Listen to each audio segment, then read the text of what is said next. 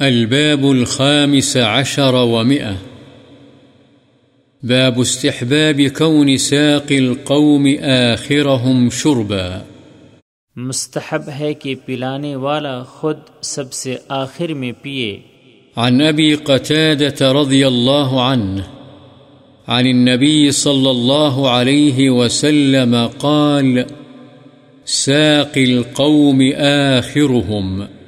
یعنی يعني شربا رواه الترمذي وقال حديث حسن صحيح حضرت ابو قتادہ رضی اللہ عنہ سے روایت ہے، نبی اکرم صلی اللہ علیہ وسلم نے فرمایا، قوم کا ساقی ان سے آخر میں پیتا ہے۔